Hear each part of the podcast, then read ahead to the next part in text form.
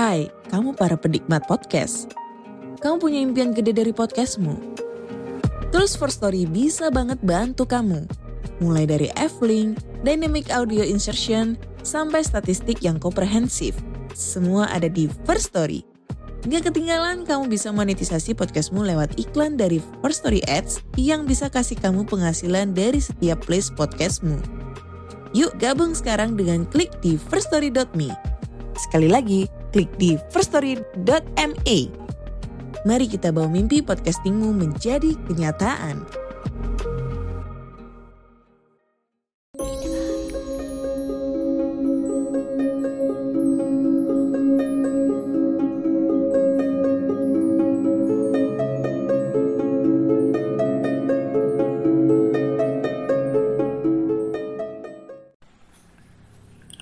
Selamat datang dan selamat malam.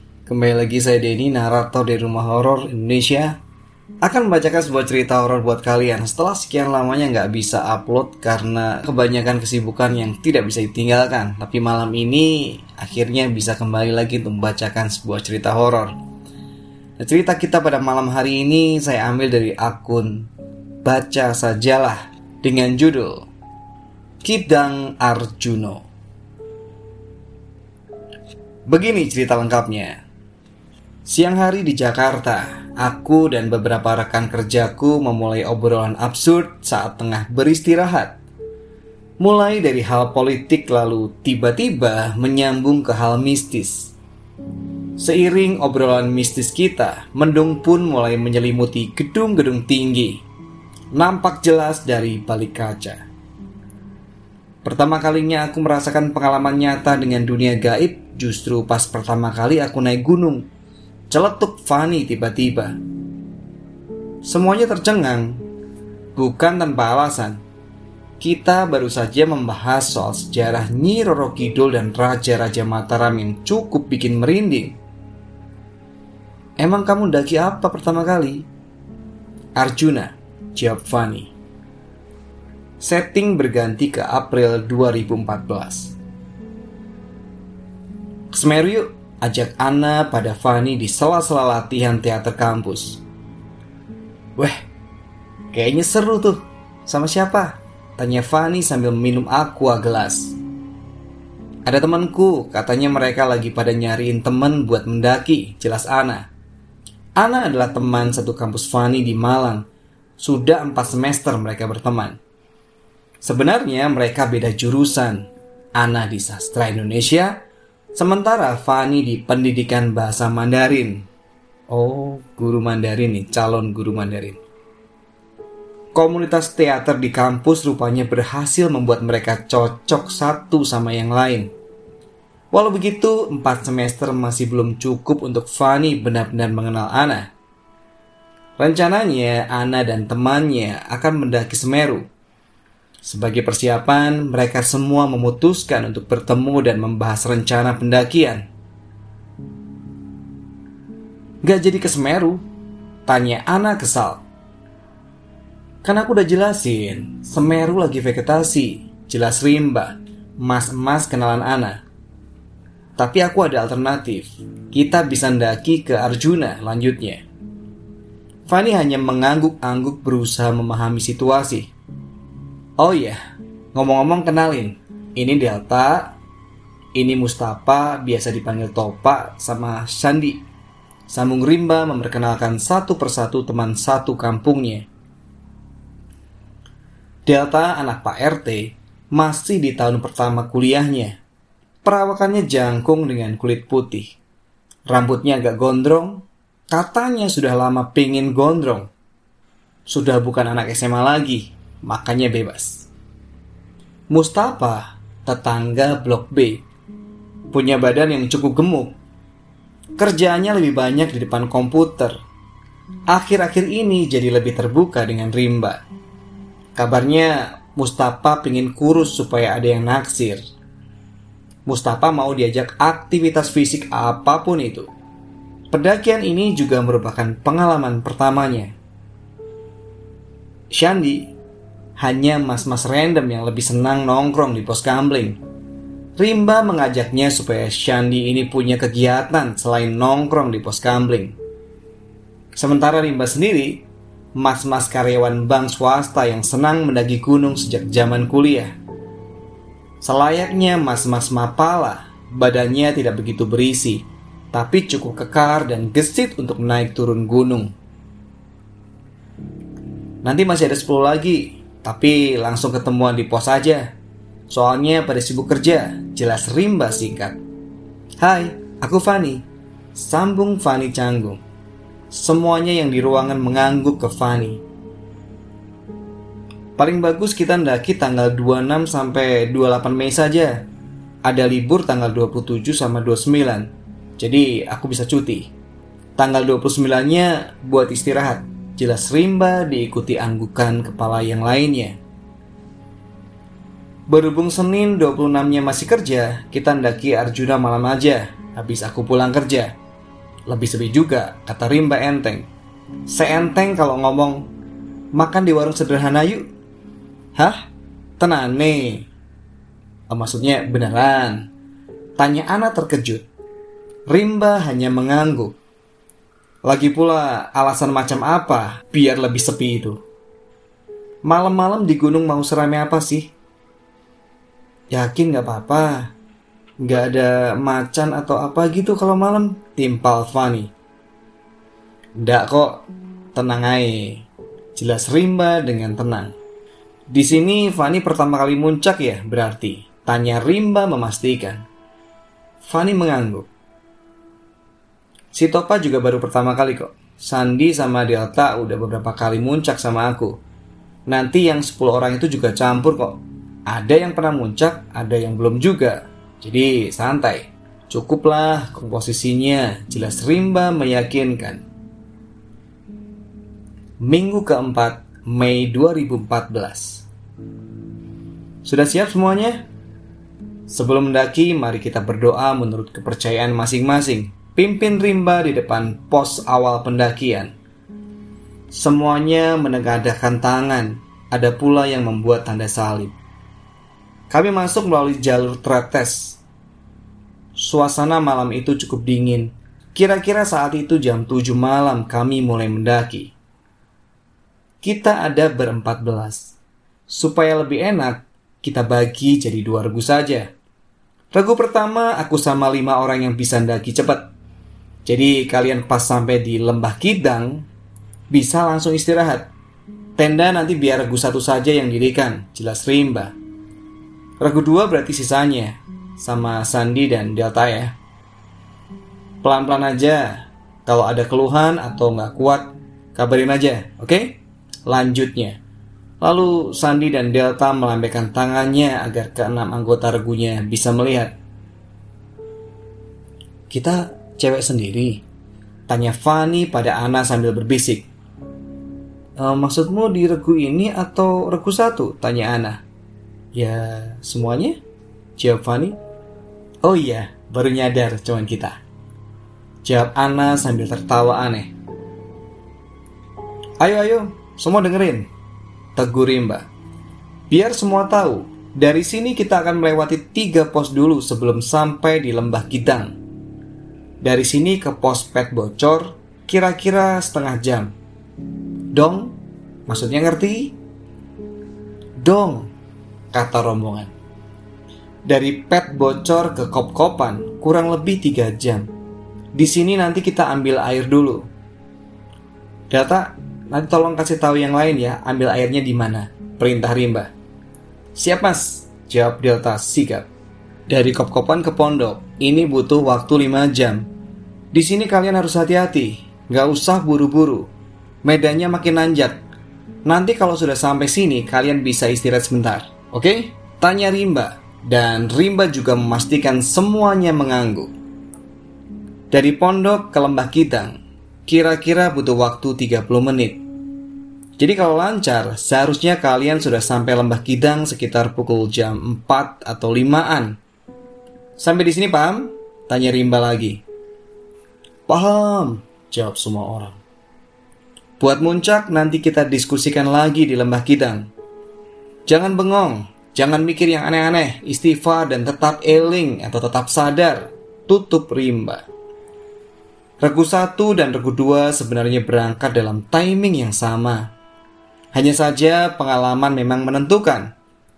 Pergerakan regu satu benar-benar cepat. Tentu saja regu dua harus saling menyesuaikan pergerakan satu sama lain.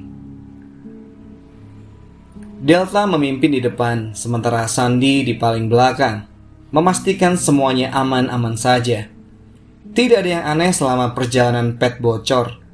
Beberapa orang berusaha mencairkan suasana supaya tidak begitu mencekam di tengah malam yang dingin di kaki Arjuna. Ana dan Fani terus mengobrol membicarakan kegiatan kampus mereka. Tentu saja pendakian malam ini membuat mereka makin akrab. Dari pet bocor, Regu dua harus memperlambat kecepatannya. Pasalnya, Topa merasa kelelahan. Mbak Ana, aku lihat Mas Topa bentar ya. Izin Delta ke barisan belakang. Oh, oke, okay. jawab Ana. Mas Topa aman? Samar-samar suara Delta terdengar di belakang. Seru juga ya daki malam-malam gini, ungkap Fanny dengan nada gembira. Gak bakal lupa sama pengalaman kali ini. Ana cuma tertawa mendengar temannya. Saking asiknya mereka mengobrol, Ditambah Delta yang mundur ke barisan belakang, mereka sampai lupa kalau mereka sudah jalan lebih jauh dari rombongan mereka. Dari kejauhan, Fanny melihat sesuatu yang menarik.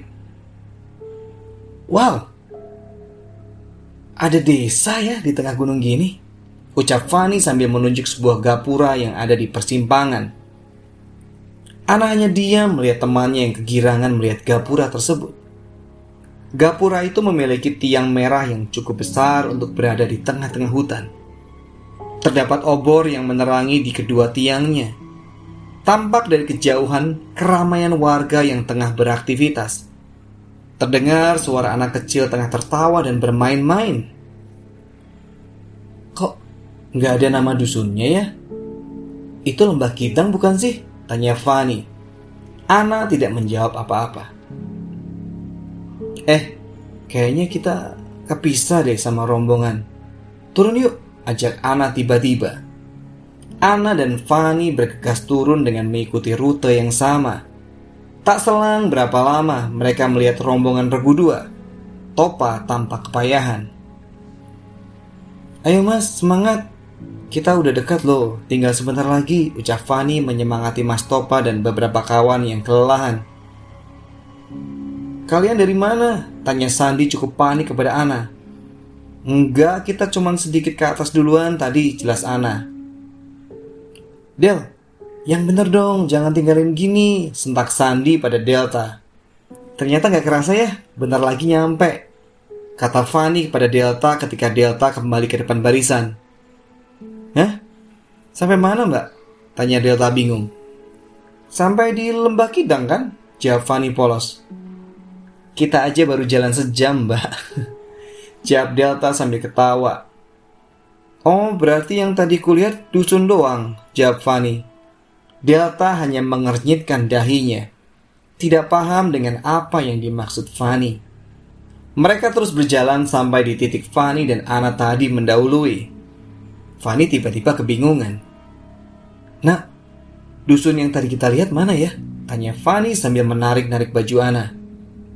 Tadi bukannya di sini ada belokan ya? Aku yakin banget di sini ada belokan, terus di situ ada gapura merah. Iya kan? Tanya Fanny penasaran. Enggak, udah lewat tadi. Besok aja lagi kita bahas, tanya Ana terdengar resah. Masa sih udah lewat? Uang mencolok banget kok, Fanny. Udah, besok aja kalau sudah turun gunung dibahas. Sanggah Ana. Regu dua terus berjalan hingga akhirnya mereka sampai di kop-kopan. Di situ Topa memutuskan untuk berhenti. Delta lalu memimpin Fanny, Ana, dan dua orang lainnya untuk melanjutkan ke pondok sampai akhirnya ke lembah Kitang lalu beristirahat di sana.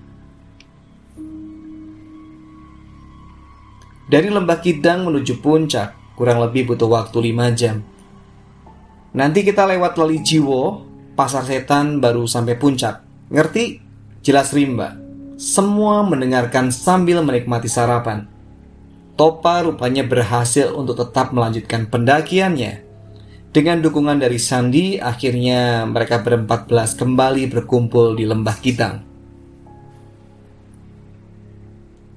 Setelah berbagai sepak terjang yang mereka alami selama berjam-jam, akhirnya mereka sampai di puncak Arjuna jam 1 siang.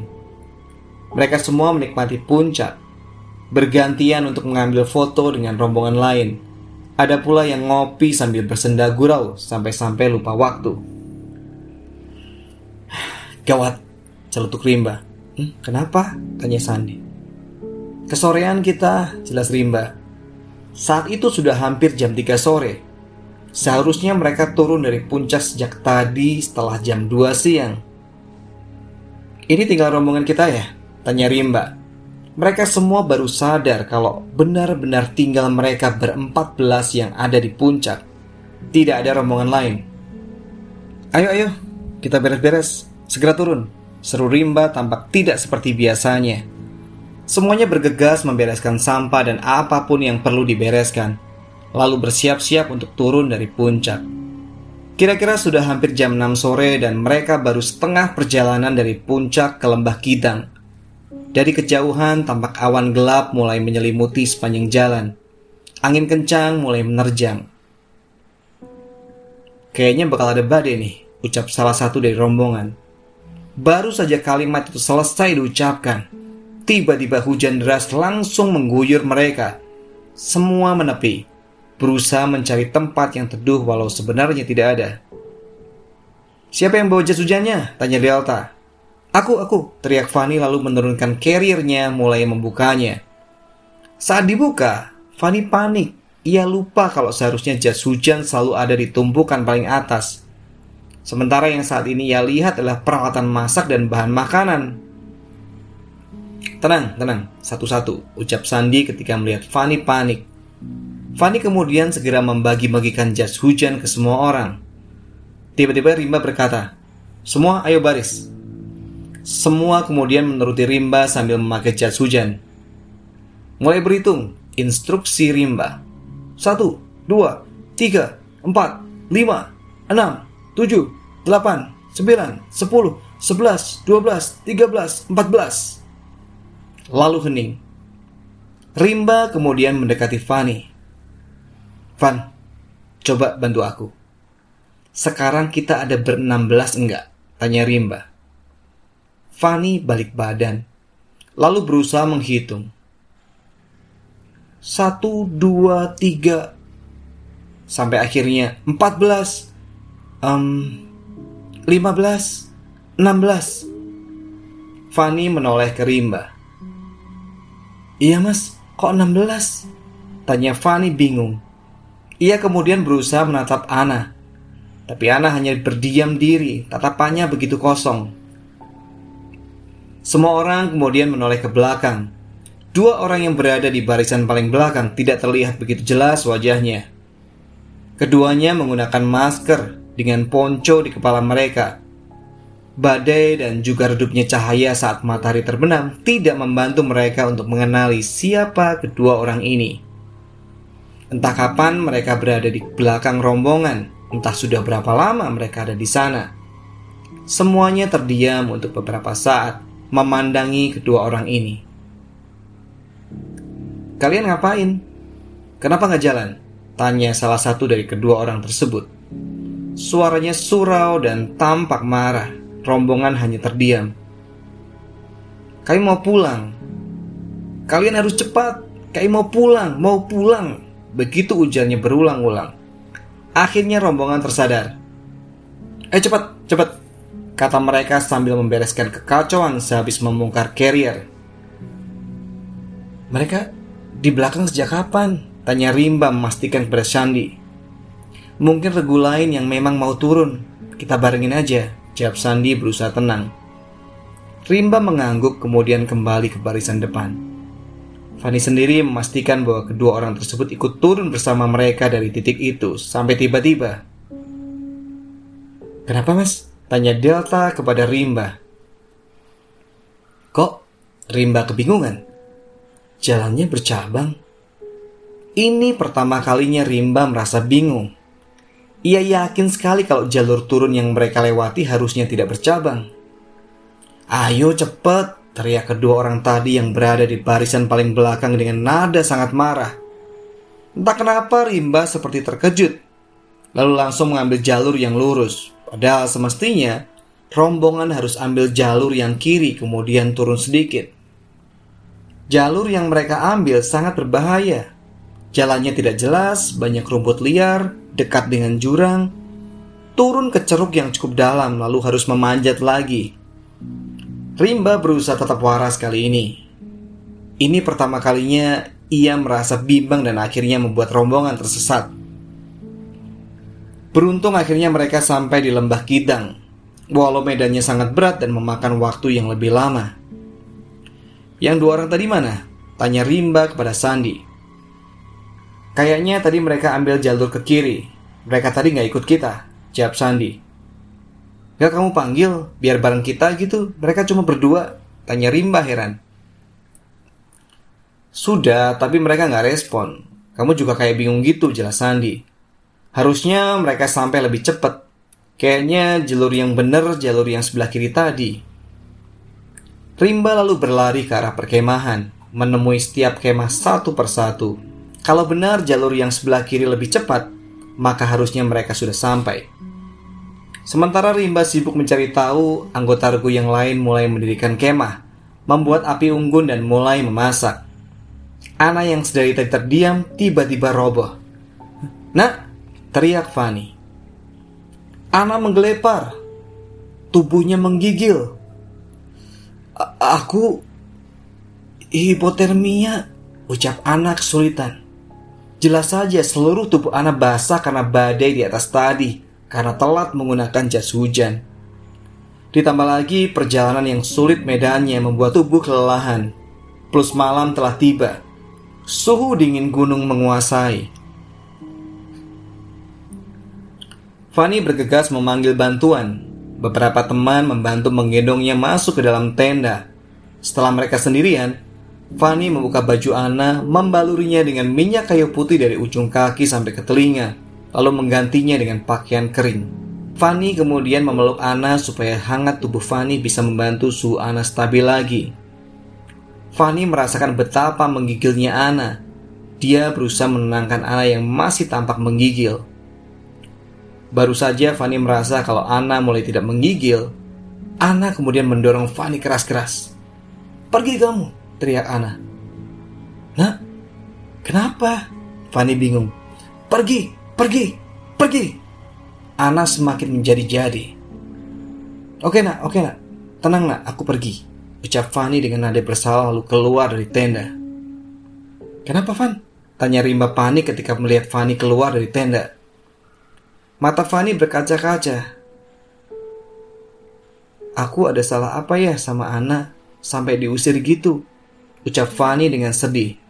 Rimba yang sudah lebih lama mengenal Ana mengernyitkan dahi.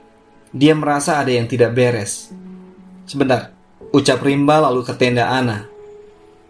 Pasti ada sesuatu, jelas Delta. Mbak Ana nggak mungkin sekasar itu, katanya sambil menepuk bau Fanny. Van, sini deh. Rupanya Rimba sudah selesai menengok Ana. Kenapa mas? Tanya Fanny tanpa khawatir. Hmm, aku mau tanya kamu.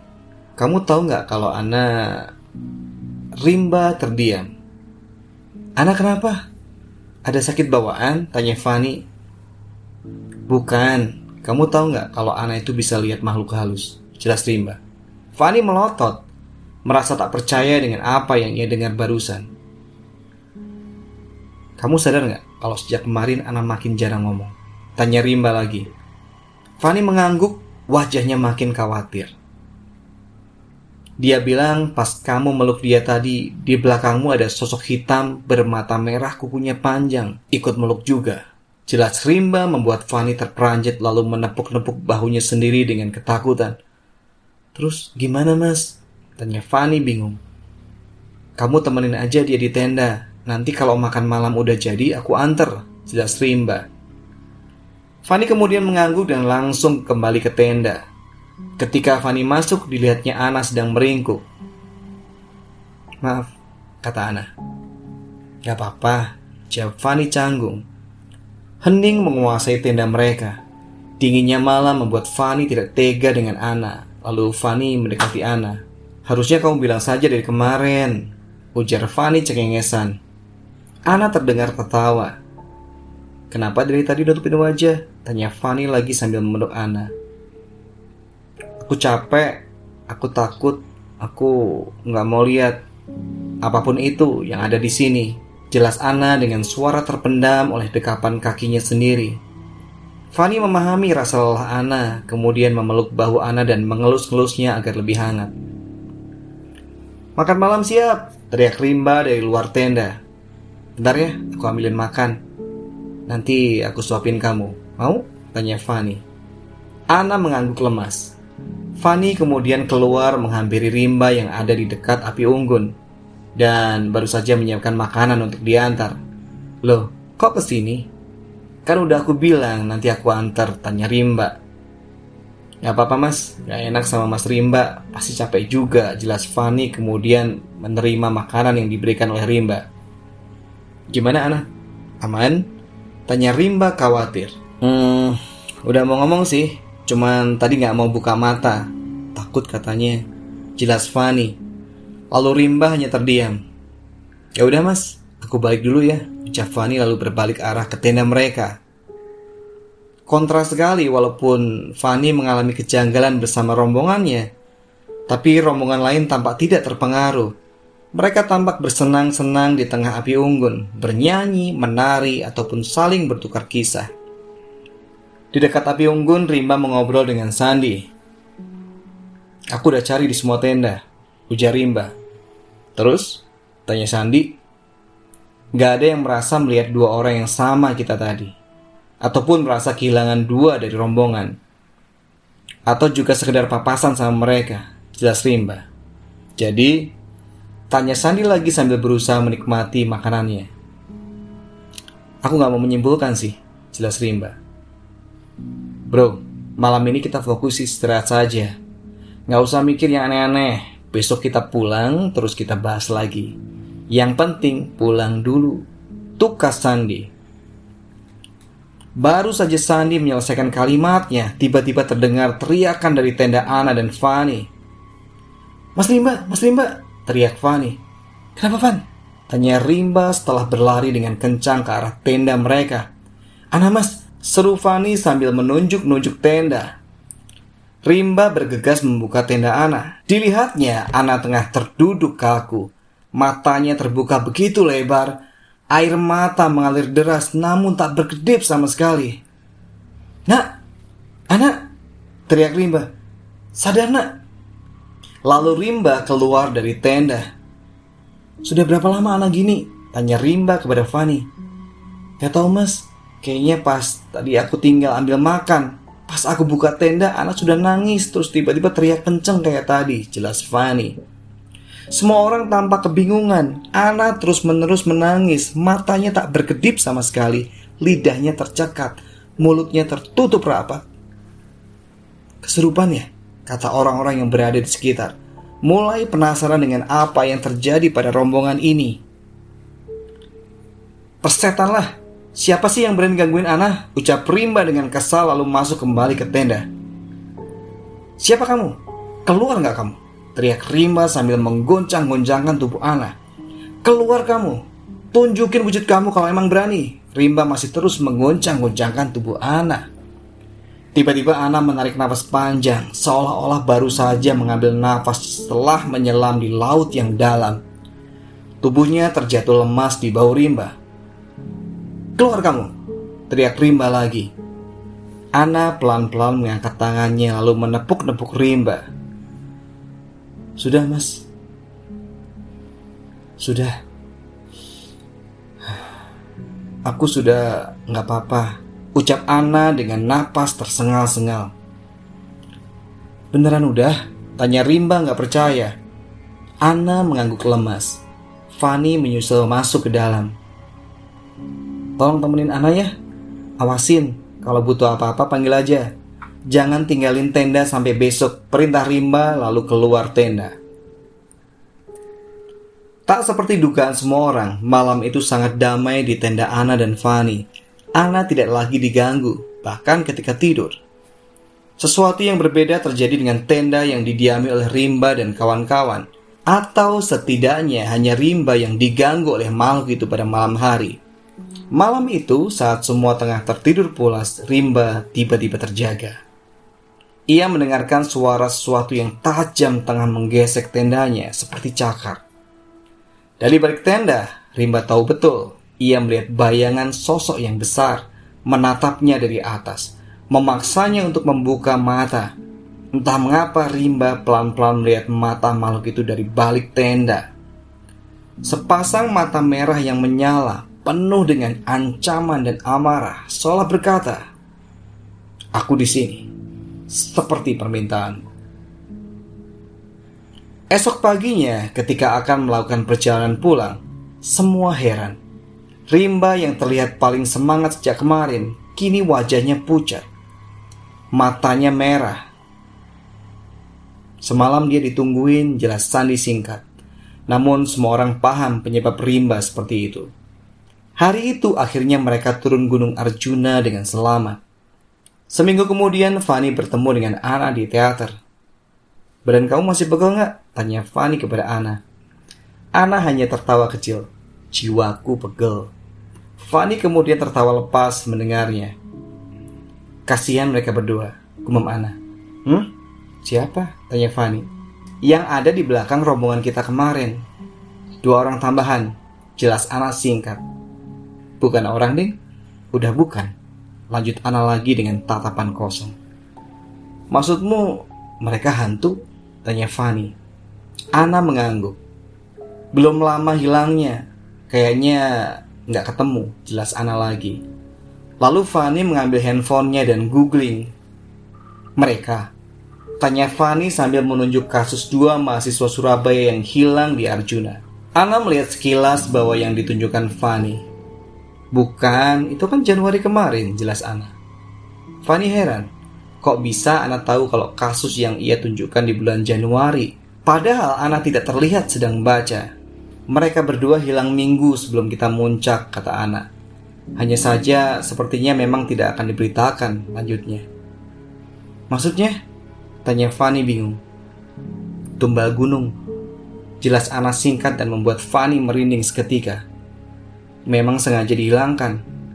Mereka akan selamanya tersesat dan mencari jalan pulang dari sana. Gapura merah yang kamu lihat kemarin, kalau kita masuk selangkah saja, kita nggak akan bisa pulang. Tutup Ana lalu berdiri, membuat Fanny makin bergiri ketakutan. Ayo beli bakso, lapar nih. Ajak Ana membuat Fanny lega. Fanny mengira Ana akan kesurupan lagi karena dari tadi ia merinding. Setting berganti masa kini. Berarti kamu akhirnya sahabatan sama dia dong? Tanya aku pada Fanny. Iya mas, sampai sekarang, jawab Fanny. Setelah itu masih banyak kejadian dong? Tanyaku lagi. Banyak, banyak banget. Memang benar, saat itu bukanlah kali terakhir Fanny melihat Ana berhubungan dengan dunia lain. Masih ada kisah-kisah lain yang akan Fanny dan Ana alami. Tamat. Oke teman-teman semuanya, itu cerita horor kita di malam hari ini ya. Cukup panjang tapi sangat menarik, sangat keren. Terima kasih kalian sudah mendengarkan sampai akhir. Terima kasih juga buat kalian yang menyempatkan untuk like, share, komen, dan juga subscribe di channel ini maupun dengerin kita dan follow kita di podcast Rumah Horor Indonesia yang ada di Spotify. Sampai ketemu di cerita horor berikutnya. Selamat malam, selamat beristirahat.